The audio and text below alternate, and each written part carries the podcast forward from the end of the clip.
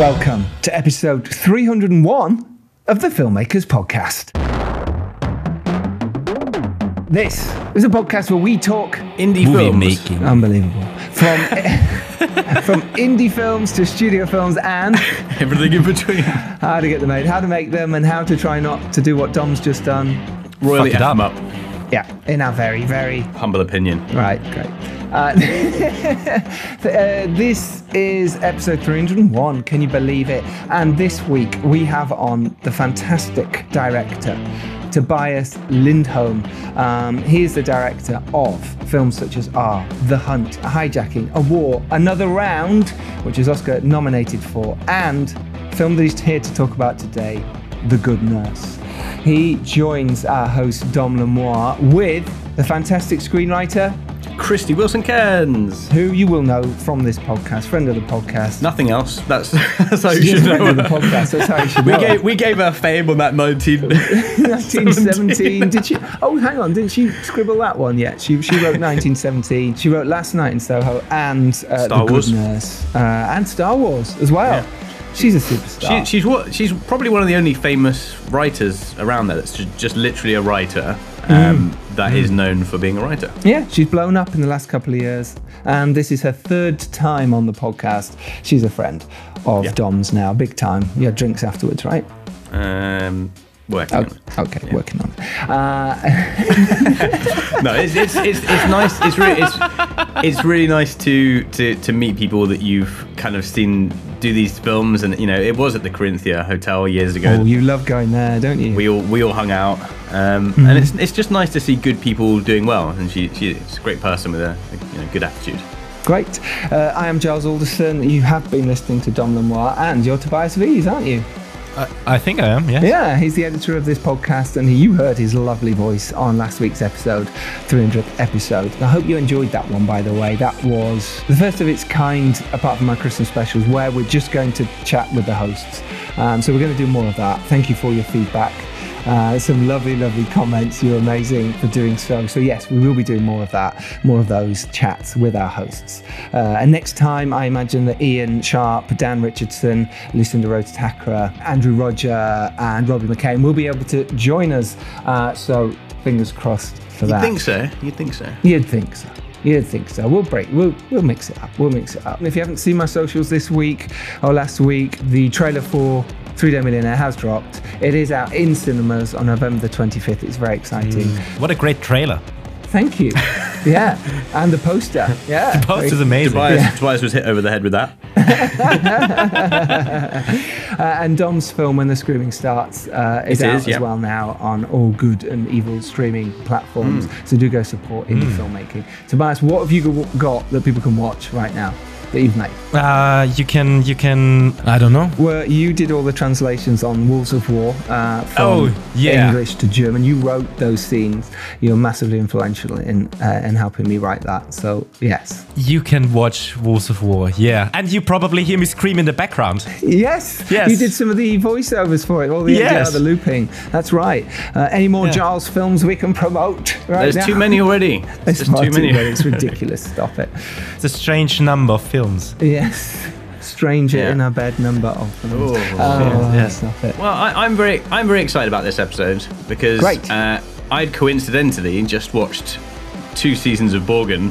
Completely, I I had no idea that this interview was coming. And uh, Tobias, other Tobias, um, Lindholm. ha- had written them, and um, it's a really brilliant series. It's amazing acting. It's got that kind of Danish, slight sort of Scandinavian edge to it, but it's basically like a sort of a Danish West Wing. Yeah, he's, he's a really good guy, and uh, this is a really interesting chat that we had, and probably my first hour-long studio interview, which was actually quite uh, slightly terrifying. But I think I'd done so many over the, the sort of preceding days that it was actually it went really well. So I'm uh, I'm very proud of these these chats and, and what uh, what we learnt from these two fantastic people. Yeah, you should be. I'm proud of you. It's not easy to do, and yeah, to, to, to lead them, well done, especially in person. So amazing. The Good Nurse is an, an absolutely incredible drama, um, starring Jessica Chastain and Eddie Redmayne. I had the pleasure of meeting Eddie, who introduced me to Tobias, and the producer Scott Wow. Franklin. So that was a that was a pleasant sort of um, precede to the interview. That's really cool.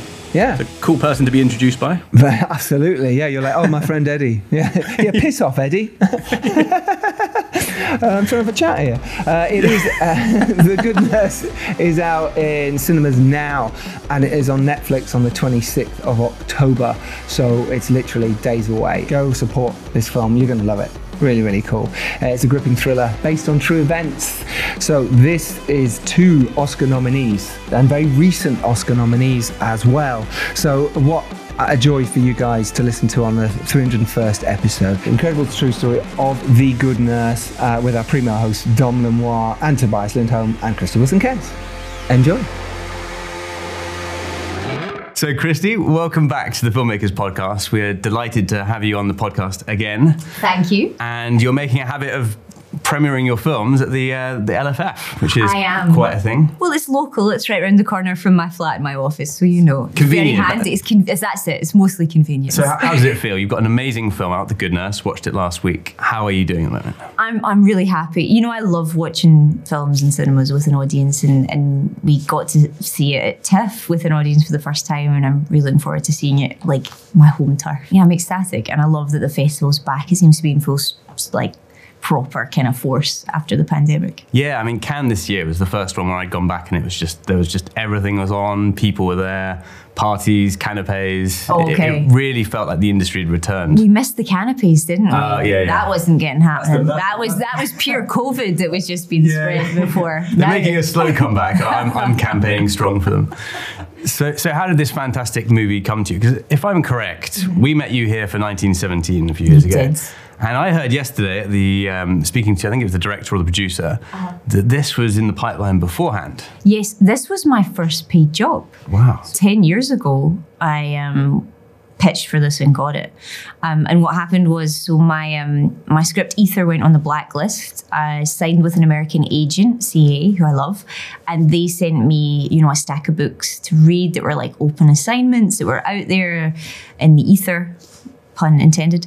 And um, Appreciated. this was um yeah this was in the stack. And i remember going like "Ah, you know i don't really want to do another serial killer movie because my first script had been very murdery.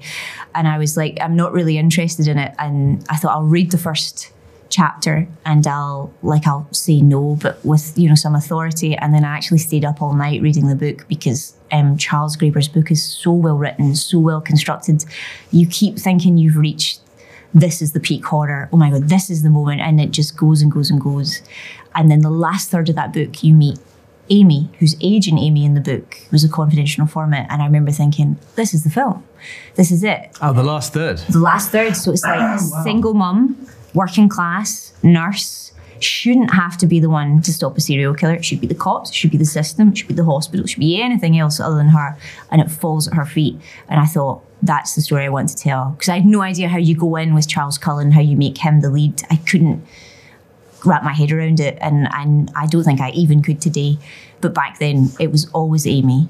And yeah, How, how do you even begin to adapt a novel like that? I mean, I mean choosing the scenes. I mean, the, Yeah. the, you've, you've picked the third. Okay, Yeah, you picked the third, you've narrowed it down slightly. But, how, but how do you how do you sort of think? Okay, this is exactly where we're going to start the movie because it it does start with her. Yes. and I think it's really good that it does start with her. And I think as an audience, you're also thinking, oh, where's where's Eddie? When's he, when's he going to come in?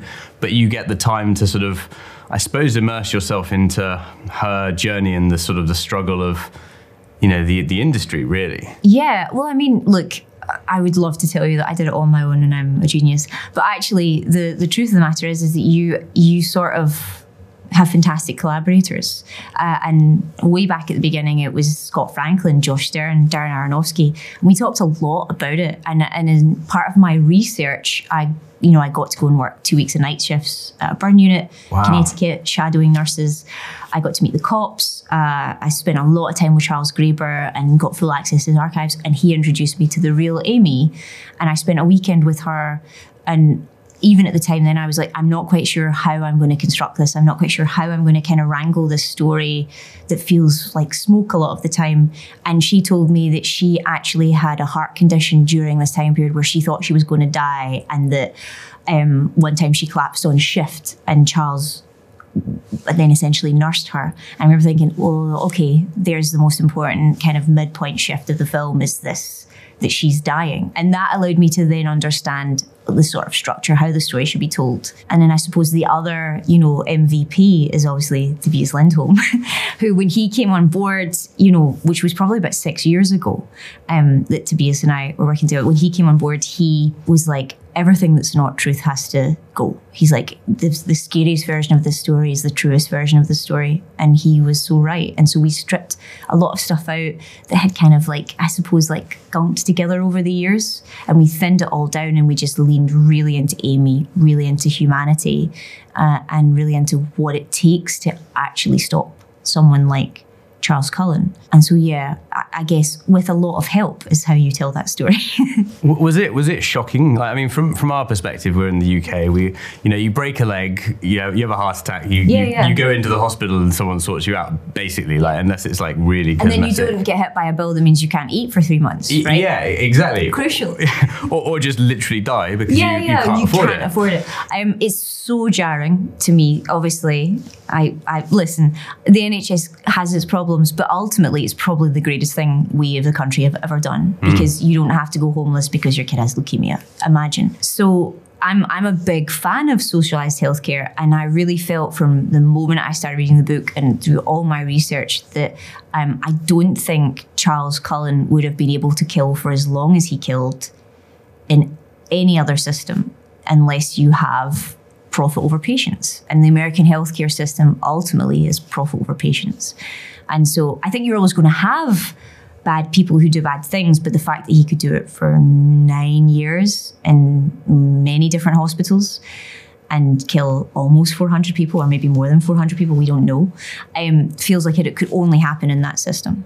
I kind of feel like the way that you put together the story, he's one of the bad guys, and the, law- the lawyers and the, the kind of the medical institution are the other bad guys. I mean, how did you how did you balance that? I mean, you know, the, all of the different hospitals that, that turned it away, and then then creating characters. Because I, I mean, the the female sort of lawyer or representative has a bit of, little little bit Yes. of a little bit of a conscience that sort of develops as, as you go through Yeah. and then the sort of the colleagues are a little bit more ruthless. And how, how do you sort of balance that so it feels authentic but also carries the truth? I mean, well, you just you just double down in truth, right? That's the only way you can really tell that story. And I think the thing is, is like the the I'm sure the person who Kim Dickens' character, I'm, sure who inspired it, was remorseful and and was worried about what she was a part of, but she was just trapped in the system. And I think so many of us feel totally overwhelmed by the systems around us, not just in America, but here, even in politics at the moment. You feel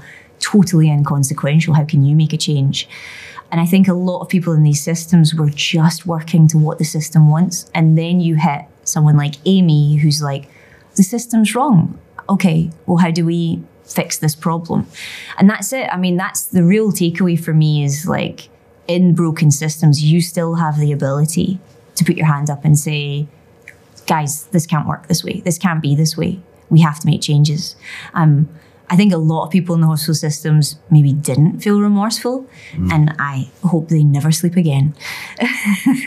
Did um, did Eddie's character was it a conscious choice to sort of de compartmentalize him? So he had the sort of the, the the character that's basically very caring to the family, but then he's this ruthless killer, and you didn't mix them. Like you did keep them in Well, in two compartments. That's quite true to life. So um, the real Amy always said to me that Charlie was her best friend. He was funny and he was really quite shy and he didn't like the hospital, but not in a way that you were like, oh, he's killing patients. So no one really knew. And I think, see, because the film is from Amy's perspective, Amy's point of view, we can do that. We can stay with her and you don't ever have that moment where, you know, you see Charlie secretly murdering someone and then you come back to Amy and the audience gets ahead of her and you feel like she's silly. We went the way Amy experienced it. So she moved through it thinking, this guy is great. He's my best friend. He's helping keeping me alive. He loves my daughters. He's like my safe person. And then one day the police arrive and are like, we think he might be killing people and we think your hospital's covering up. It's a powerful drama. Yeah. could you could you just give us the redacted pitch just to finish off, please? Yes. So the Good Nurse is the story of America's most prolific serial killer, or so we'd like you to think. So you put your bums in seats. But what it's actually about is one woman, Amy Loughren, a nurse who caught America's most prolific serial killer. Amazing. How's that? Amazing. Well, let's play the trailer. Hey. What's going on? Just, you know, work's been pretty awful without you there. You and I were partners. You know, I don't want to talk about work. Is it because what they're saying is true?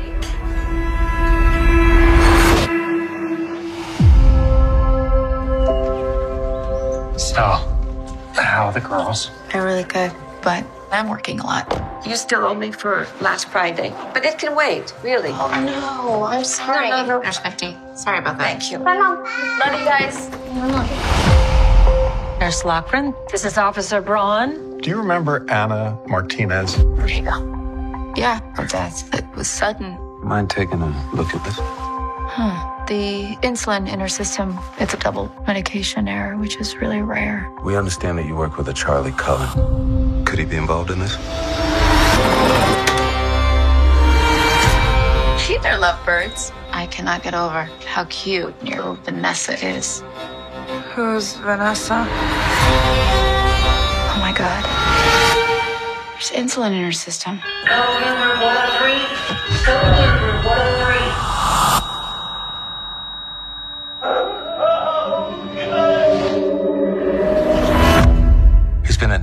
Hospitals.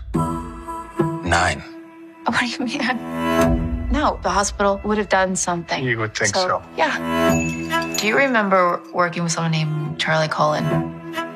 Yeah. There was a rumor about him. They found insulin in a dead guy's saline bag. Hey, girls. Yeah. Come, sit. Why are you being weird, Mom?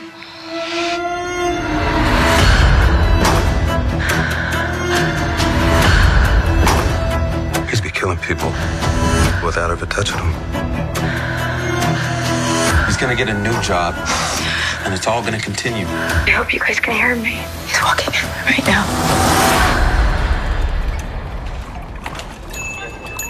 Hey.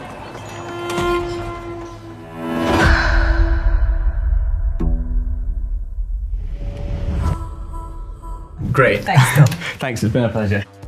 And that's it. That was our conversation with the rather brilliant Krysty Wilson Cairns. Moving on now to our main chat of this episode with the Oscar nominated director Tobias Lindholm. Enjoy! Tobias, welcome to the Filmmakers Podcast. Thank you. Met very briefly yesterday. Uh, had a very nice brunch. There's some good, uh, good food there. How, how are you feeling? You've got your film in the London Film Festival. This must be a very exciting moment for you. It's so exciting, and it's exciting to to actually, you know, post pandemic, be back with a live audience and to be able to travel with with films like this. You know, I've forgotten the joy of meeting the audience actually. So yeah, I'm thrilled. I think it was it was definitely a, a challenge to get back into it. Like I, I, remember when I started going back to networking events and, and film screenings, people were hesitant at the start, and it it didn't sort of people didn't dive straight back into that kind of camaraderie and you know the joy of going to see a film at the cinema and. It's so nice to be back this year, I think. Oh, definitely. And there was like a paranoia as soon as somebody would cough inside the theater, right? You would be like, should I leave? Um, it seems like we've been, you know, returning to to now just sharing the intimate moment of cinema. So, how did this all begin for you? This uh, amazing project, uh, The Good Nurse, which we I watched yesterday. Amazing film, really powerful drama. Um, yeah, how did it all begin? Well, I got sent the uh, the first draft of, of Krysty uh, script and read it on the flight over. Actually, when I was on my way over to do Mindhunter with uh, with Fincher, so it's it's it's it's a while ago. And finishing the screenplay, I afterwards read Charles Graeber's book and. Um, realized that Krysty was on the path of something original here because we had the opportunity of telling, you know, a serial killer story, but seen from the perspective of the woman who stopped him, um, an everyday hero. That reminded me of my own mother, um, but who had, you know, the strange capacity of reminding a serial killer of his own humanity. And I thought that was a very original take on a pretty beaten uh, uh, genre. And as the script came to you, you've obviously got a writing background. How, how, was that kind of process in terms of having read the novel, having read the script? What was the the writer part of your brain thinking when you when you first kind of read it and you thought, okay, I'd like to direct this? You know, I remember thinking now I have the luxury that other directors have had when I was in the writer's chair. of giving notes and leaning back, and then clearly realizing that wasn't possible. So.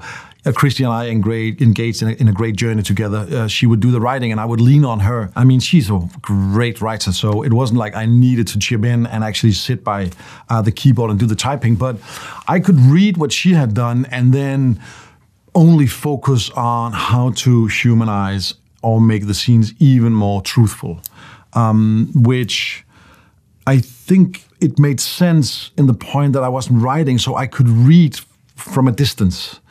It didn't feel like it was right here, like it is when I'm writing it myself. I could kind of keep it out in an arm's length, and uh, there's an objectivity, isn't there? In some way, and and and then that really helped me. Um, but or maybe it's just the fact that Krysty is such a brilliant writer that helped me. Who knows? And and I mean, how's it in the the Danish kind of health care system? Because mm. for me, uh, you know, English person hearing about the the horrors that go on with that that world. Mm. Um, you know, if you don't, if you break your arm, you, you there's nothing you can do about it if you don't have insurance. Um, you know, the whole system. Like, how was it getting your head around that from your perspective? Well, it was basically you know reading the book, understanding it, and and and trusting uh, the real Amy that helped us. But then also just remembering how dehumanized all systems can become if we're not careful. And um, if that's the Danish welfare system or if that's the American healthcare system, it doesn't really matter. It's it's it's it's all about seeing where there is lacks of humanity. And Amy's story was a proof that there definitely was a lack of humanity in the American healthcare system, at least in Pennsylvania and um, New Jersey when these uh, when these crimes happened. So the script comes to you. What's the next part of the process for you? Was the finance in place? Because it it's been through a few iterations before right. you sort of finally got right. to direct it. Well, I was waiting to find the right project to be the bridge between you know my safe home in Copenhagen and then. Um, and then US. I had a long conversation with Scott Franklin, the producer of the film, about how I wanted to make films and maybe even more how I didn't want to make them. Um, I had seen Scandinavian colleagues make ended up making films in the American or in the Hollywood film system that they shouldn't have made, or films that they didn't want to make but ended up making just because uh, the way the systems works. And, and and I was very aware that if I were replaceable, if it wasn't my project, um, then it wouldn't make sense for me to to to make it. And luckily, uh, Scott Franklin, the producer of Darren Aronofsky, is is used to a, uh, a director knowing what he wanted. So he promised me all of that right away. That was never a problem, and um, and then we went on the journey together. I remember meeting Amy as the first thing after uh, reading the screenplay, just to make sure that the version that I saw Krysty being, you know, um, pointing at was actually true. Um, it was hard to imagine that she was so heroic. It was hard to imagine that her life was such a, a symbol of the whole dilemma in the film. I mean, she herself had a heart disease and she was caring for other people, yet she couldn't get care herself. It almost seemed too good to be true in the sense of storytelling. Um, so that was the next step to meet her and to, to confirm this. And then it was to dive into the book and talk to Charles Graeber, the writer of the book. I always, when, when we do these films, because you, used the last third of the book as well, didn't you? That's right. So, well, uh, we kind of used the whole book as a Bible on how to understand the system, but but we wanted Amy's story to be in focus. But I always try to ask myself if this was a documentary, what would it look like? You know, what scenes would present themselves Is that to the world? coming down to truth? Either it's coming down to truth, or it's at least uh, letting you know, uh, shutting out my own imagination you know, I remember when I was seven years old and I was playing with these, you know, toy soldiers, and I, you know, I just realized suddenly they don't have any emotions. They can't die. This is all nothing. Um, and I kind of feel the same way with my own imagination. I don't find that especially fascinating. I do find the world around me fascinating and the truth of that. And how do we portray real life events? I'm, I'm educated as a screenwriter, and it's so weird to say this, but I realized that the best dialogue in films have always been in documentaries. And I, I, realized that in film school, you know, and, and, I was like, so how do we understand the logic of rea- reality? How do we transport that into the condensed version of fiction? Um, and, and, and that became the sport, eh, both in this and other projects. Charles Graeber helped me a lot with that, and then clearly starting to um, look into hospitals and routines with nurses slowly a visual version of this started to build and emerge in terms of we have a theme with with with you know with pipes with water in them or these tubes, with with uh, you know connecting the IV back to the patient, that becomes a visual language throughout the movie, and um, and, and and that all started quite early on in the. In, in, in like the, the, the fogged and chaotic um, first thoughts on how to capture this. So, so is that kind of part of the process for you? you? You're trying to keep the truth of the actual story. So the the sort of the tone is, is how you is that one of the main ways you felt that you sort of put your directorial spin because it's difficult to create a tone when it's a it's when it's a true story, and you don't want to obviously go over the top. We talked about right. that earlier. I mean, I noticed it, it's, it's you know the, the, the hospital is a very oppressive environment when you sort of get there. You you really feel the tiredness um, of, the, of the staff working there. But there's also kind of a, a quiet and everyone's busy. Like, how did you kind of put together this vision for your own? I think it's simple. I think film? it's all about finding the elements. It's like storytelling is connecting all the dots, all the small events that all together becomes the story. And I think all the details from real life are those dots. And if we don't get them right, then we will be at some point, you know, limping in the wrong direction. We'll end up walking in circles instead of telling the story. So, so basically, down to understanding, you know, how would the room where the IV bags were hanging, what would that be? Um, you know, how would would that be be, be set up? Um, in in real life, made me understand the system that the film basically is criticizing down to its details. And I found that extremely important from the beginning because if we knew that and if that could kind of grow into the DNA of this film, then we would be able to liberate ourselves when we were shooting and just be present in what we could trust was a version of reality. So how, how was your process of picking your HODs, your your production designer, your um, your cinematographer especially? I had a lot of meetings, and basically I needed people who, like me, was fascinated with documentaries, who who understood um, the quality of of realism or not even realism, but but naturalism. I've always thought that there's a big difference between you know classic European uh, social realism, which has a sort of political statement built in it. Um, it looks at the individual as a prisoner of a certain social uh, group. Yeah, or backdrop, yeah. A backdrop. And, uh, and naturalism is basically just a kind of valueless look at, you know, reality. Um, and, and, and, and there's a big difference in the two. Um, and, and we talked a lot about that, um, especially Jody Lee Lipes, the, the DP, and I. You know, how could we new, you know, yet have a quality to the camera work and still neutralize it in a way so it would just serve uh, the bigger picture. Do you, do you, kind of work with mood boards? Were there reference films that you were kind of looking at? I mean, you, you're talking a lot about realism, so I'm guessing you're kind of going into the material rather than that direction maybe yeah i don't i don't really believe in you know for me in, in mood boards and and you know I had a teacher in film school who said, if you don't have a point PowerPoint, and it, it's kind of, you know, I'm not I'm not going out to shoot a film to prove that I'm right.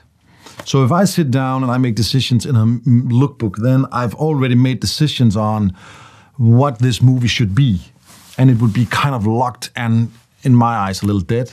I think it's interesting to go out, you know, without any comparisons other than like a scientist where you need to keep the answers open. You need to go out and search. You're not there to say this is the truth and then prove it. It's like what is actually happening here? Um, so i didn't want to log us too much in but we did of course make some deals on our agreements on uh, how to do this. And one thing that i liked was that the that the camera or the frame would represent the system. So every time we would set up a new scene it would be how do we portray the individual in the system. And, and looking at the film, you can see that we slowly, as Amy realizes what's going on, we're shooting closer and closer to Charlie, which makes him more and more a prisoner of the world he's in. His space to move in basically becomes smaller and smaller. In the diner scene, for example, where she's pushing him uh, um, to get a confession, half of the half of, of the frame is black, and it's basically the the, the, the neck of Jessica's, well, she's leaning up against, uh, so, uh, of her chair. That so we're filming that, and that's half of it, and then the rest is is basically Eddie's face. And as soon as he's moving, he's kind of moving out of the system and then back in. And the fact that he could move out there and there would be something we couldn't see because we didn't move the camera with him, made it extremely exciting. I, I noticed that in one of the, the first yeah. the first shots of the film when he's in by the television uh, screen, yeah. and you take a really interesting instead of going straight into the sort of TV uh, hospital drama resuscitation. Yeah, you're you're actually sort of he's hid, he's sort of, sort of hidden a little bit. You're like, who is this guy? Yeah, uh, and it sort of slowly zooms in, and it's uh, it's a really fascinating sort of way to approach it. It is, and it's it was also just my love letter to uh, to the verdict where you would uh, you know zoom in on Paul Newman as he is uh, playing pinball and drinking in that bar. And you're just like, what's up with this guy? Why is he just standing there? Why is nothing else happening? Was so effectful in that film that that uh, it felt given to to salute that, and then it gave Eddie a chance that I didn't think of before I saw it in the edit. But Eddie had to find a physicality because that was the only thing that is, isn't that scene. He doesn't he's just a spectator, right? He's watching the other nurses fight for a patient's life. And there he is in the corner. And he had he had to find the shape of Charlie right there. And we shot that at the first day.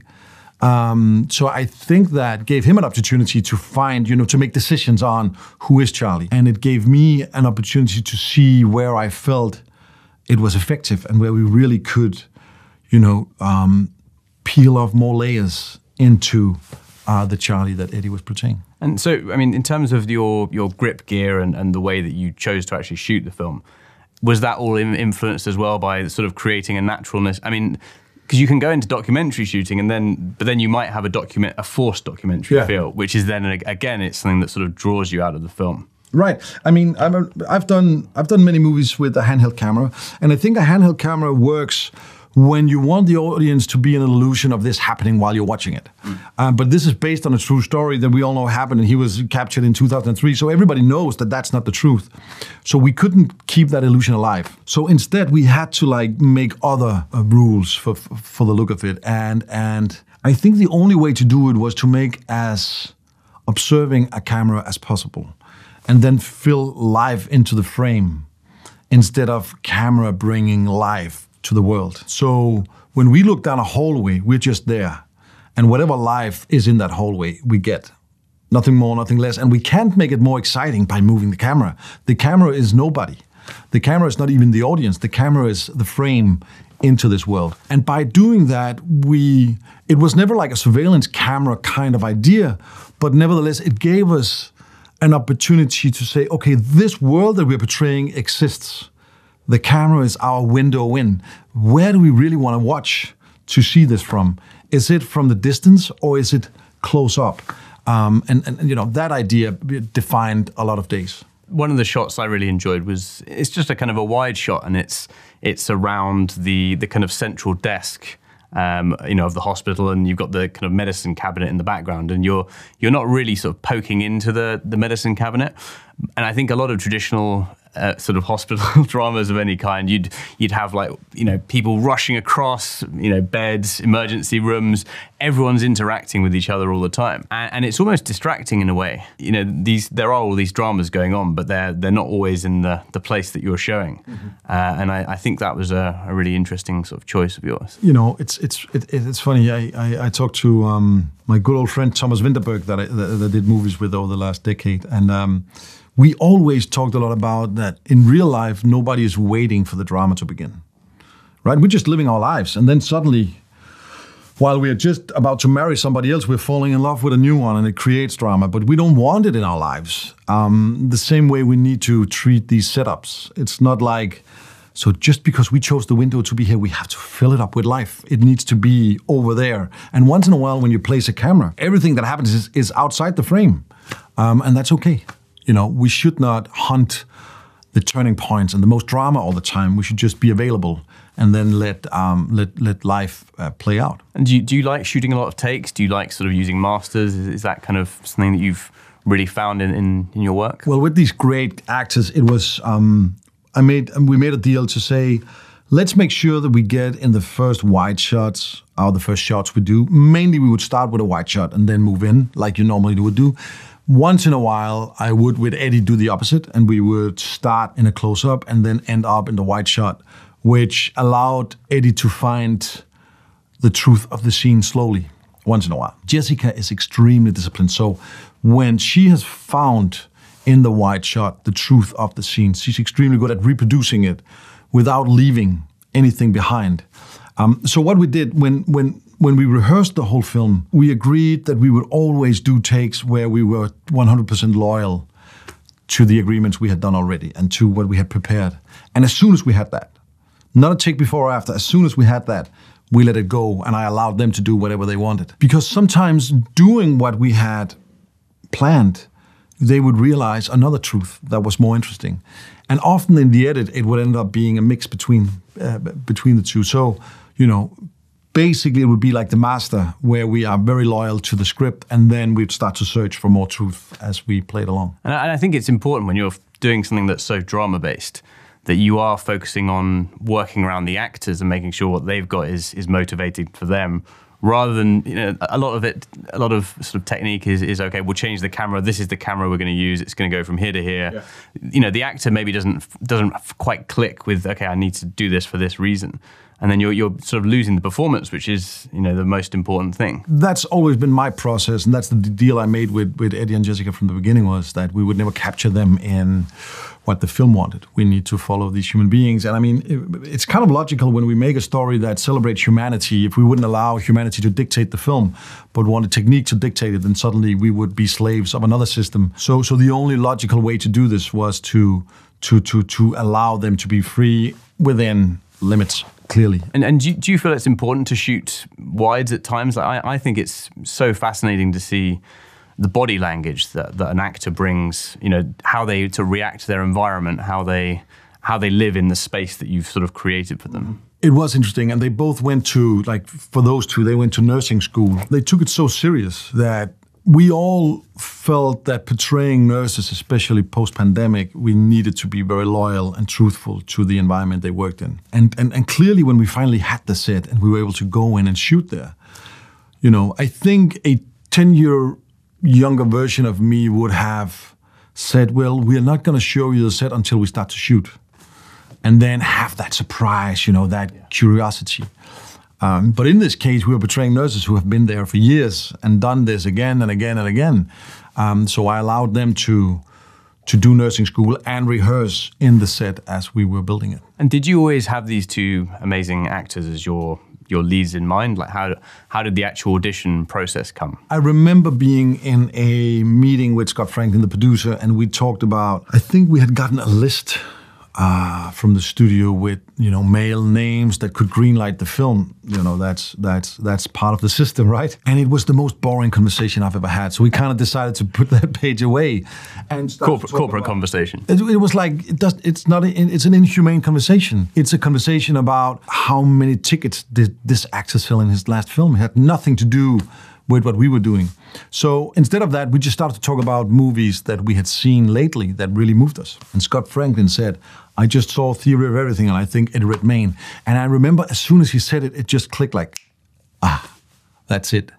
It's going to be Eddie. He's great. And three days later, I met him in London. And um, and I think it's a very inspired choice. I mean, Jessica's a classic example. You know, you, you know, she would definitely do this role amazingly. But Eddie, uh, it's such a transformative role from I think some of the expectations of him, and, and it is probably the, the most transformative since Theory of Everything. And it, I think it's really really great the way you've sort of created this duplicitous character. How was it creating the sort of the two compartments? Because you know he's obviously a he's, he becomes a very close friend, but then working on this dark side of him. Well, the, the, the fun thing was that we had expected to have to you know go into this journey into the darkness together, and, and basically Eddie is like as you've seen, 90% of the time he's a really nice guy in the film. So there wasn't that much darkness. It was much more the darkness in the in the imagination of the audience and in Amy that that we were creating. Um, Eddie is an extremely nice guy and he's very very professional. So so.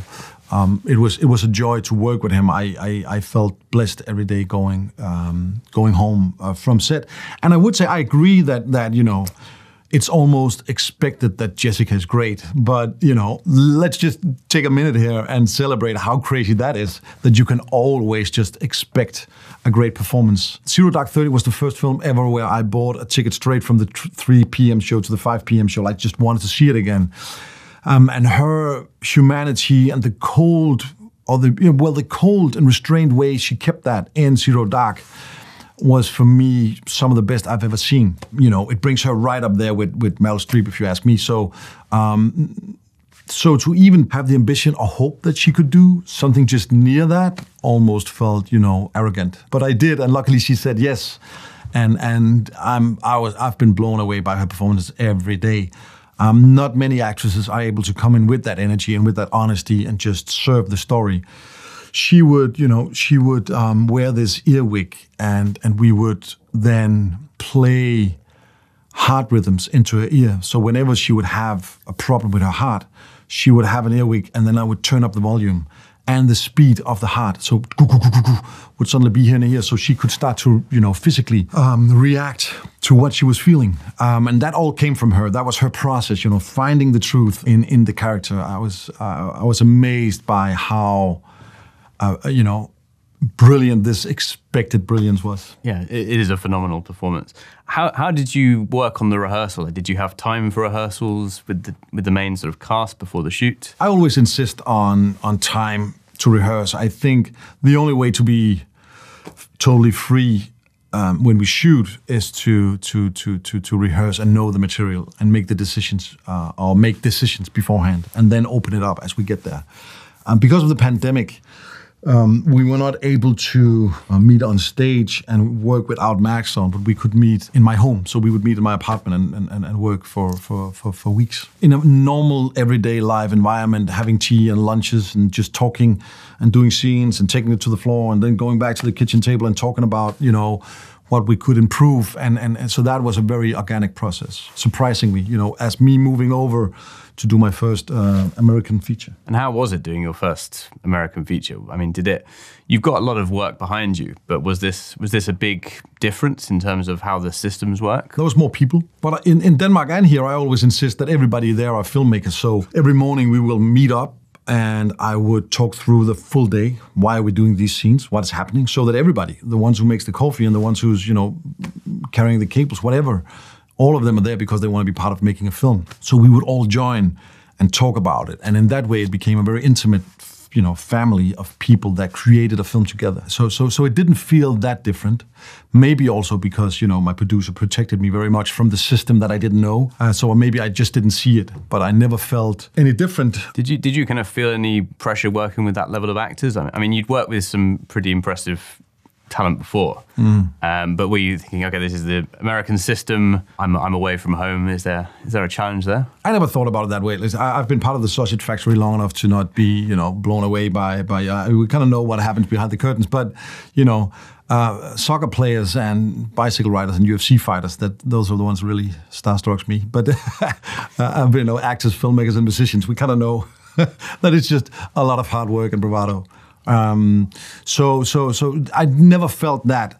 I clearly felt that the system I knew, you know, in Denmark, I'm used to making films with my nine close friends, and I'm putting up the poster the night before the premiere on my own in, in, in Copenhagen. So it's different in that way. Uh, but the process and the working with uh, with the talent around me was basically the same, and it's all about being or making yourself available to find the truth. Um, and as long as I'm not there to prove that I'm right, then I'm never in a position where I'm on the line, it's always just the truth. It's always a discussion. And of it's, course. it's always finding out yeah, ra- rather than implementing. Exactly, and it's not necessarily a discussion between me and the talent. It's a, or an actor or a DP. It's a conversation between all of us, finding it, and then clearly it's my responsibility to be um, uh, to be the captain once in a while and say, now we're going to sail this way. But I think that the search for truth is where the film is made uh, the decisions when they're made, then it's just to do it. So, so it's in that area before you know exactly what you're going to do that everything is created. And how did you learn to write there? I mean, it's it's not the structure of both novels and screenplays are, are very precise. Um, I mean, I, I, think I I learned purely by watching films. There you and, go. And I think I think ta- film taste does come into it a lot. I think if you have a good taste of, and you know what makes a good movie, what versus what doesn't make a good movie, and you sort of have a general idea in the background of your mind. Is that how you learned? By you didn't sort of go through the Save the Cat and, and all those kind of screenwriting novels and no. sort of structural lessons. I'm not a big, you know, self-help book kind of guy. I, I, I, I I got into film school, right? And suddenly, every Monday from 10 a.m. to 5 p.m., I was just in a theater watching movies with a guy telling me why these movies was important. And that itself was a big education and part of my understanding of what a scene was. And then Mogens Rukov, the more or less inventor of the dogma movement and, and a you know big influence on, on Danish films and the, and the writer together with Thomas Vinterberg on Celebration. Um, he was the teacher at film school at that point, and he said something very simple to me that made me understand what screenwriting is. He said, A screenplay can only be what we can see and what we can hear. And it's the combination of the two that makes us feel something. And it's pretty simple. But it's far away from literature where you are, you know, able to express emotions and all kinds of stuff. A screenplay is very practical. What can the audience see and hear? And how do we combine the two into emotions? And him saying that didn't make it easier, but at least I had an understanding of what path I was on. What was it that I needed to try to understand? The connection between what we see and what we hear, and how we observe the world. And that's an expression of us having something in common, sharing a humanity between us, which makes us both connect to a thing we see and a thing we hear, and then we feel something. And very often we feel the same watching that. That's magical. And um, and and him saying that was like, whoa, suddenly I understood all the stuff I didn't understand, but at least I have an idea of, you know, what to look for. Yeah, I've always found films. To me, it's it's a cathartic experience, and it's it's always about feeling something, or and, and it's all very well to mentally connect, but it is the emotion of connecting with a character or, or a story, especially if it's one outside of your own sort of background, that is so incredibly rewarding. And I think I think the kind of projects that you've you've done have always been quite emotionally charged. Thank you. Um, so that, that's uh, definitely to your credit. So so okay, so you've you've done you've done film school. Yeah. Um, you've made a couple of shorts. Is that No shorts. No shorts. Okay, straight into TV was your first writing job. So I wrote in film school, and then Thomas Vinterberg called me a couple of days before I started. Who you've collaborated with a couple of projects. Yeah. So I didn't know him, but when I got out of film school, he called me and said, "Do you want to write my next feature?" I was like, "What? Sure." And it was based on a novel called Submarino, and became our first film together. At the same time, I was starting to develop Borgen with two other guys because we had this idea that um, it could be fun to make a Danish version of West Wing, and we had no illusion that it would ever be greenlit, but um, uh, but it did. So suddenly I was quite busy. So, so did did the film school kind of connect you to these people? Like, is it is it that kind of school where you're immersed into the industry? Because you mentioned your your connection with Thomas, for instance. So the Danish industry is so small, so everybody kind of Okay. knows each other. I didn't know anybody, but going into film school, I, I made a lot of friends out there, and and I guess that Thomas's producer was part of the team of people that accepted me at film school. So he had kept an eye out, um, and and and I think pointed in my direction. And what was the experience of working on Submarino? Is your your first sort of major thing out of film school? So working with Thomas for the first time was great because it, it made me realize that I could do this. I was like I was with one of my heroes, like the best we had in Denmark, this young rock star that did celebration and you know. And I actually felt not that I couldn't learn anything, don't get me wrong, but at least I felt like I was, you know, in the right field. And that gave me a thirst for more. And then Borgen, of course, which I, I've just been watching. The la- coincidentally, not not not as recent. I've just smashed through the first two seasons. Um, you know, I was literally binge watching it around every other thing that I've been watching because it's addictive and it, it's it's very good. And, and I, it is very much uh, a Danish West Wing. And I think I think one of the things I like about it, which you know is kind of in, in your in all of your work, is the the humanity of the characters um, because there's all this politics but you have to represent you know, the, the different parties. Some of them have very, uh, very out there views, which which are hard to humanize. How did you sort of work on creating all of those? Um, you know, is it very, is it completely accurate to the, the sort of the Danish political system, or was there a lot of uh, creative license taken there as a starting point? No, so so the ambition was to create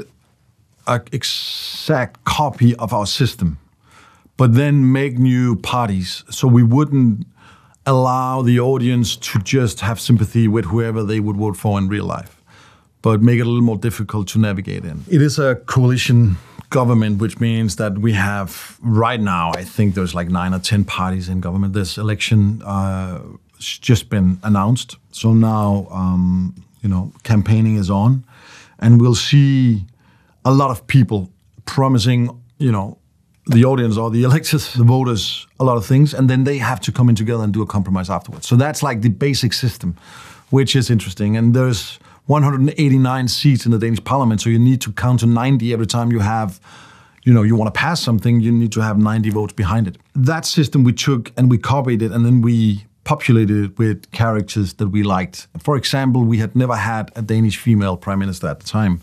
We invented Birgitte Nyborg and. Um, and a couple of years later, we had the first female prime minister. And I remember one thing that struck Did me. Did the show uh, preempt it? we got a thank you card from the prime minister when she was elected. So I, I, I think she, she thought so. I mean, she's she's a phenomenal prime minister in, in the in, in the show. Uh, Oh, she is, I she mean, is. all all of the characters are so well defined. And um, one, of, one of the famous real prime ministers left his party and created a new party called after Birgitte Nyborg's party in Borgen. So it's all kind of meta getting into, it's getting a little too crazy right now. No, but what, what I think was most interesting was that we created, I created, I remember writing a scene at a press conference where a journalist would, instead of asking about the law or the, the, the, political work that the prime minister was doing, he would ask her about her wardrobe. And I got so many notes back saying that would never happen. And then, when we finally got a female prime minister, one of the journalists stood up and asked about her shoes. And it was such an embarrassment to democracy.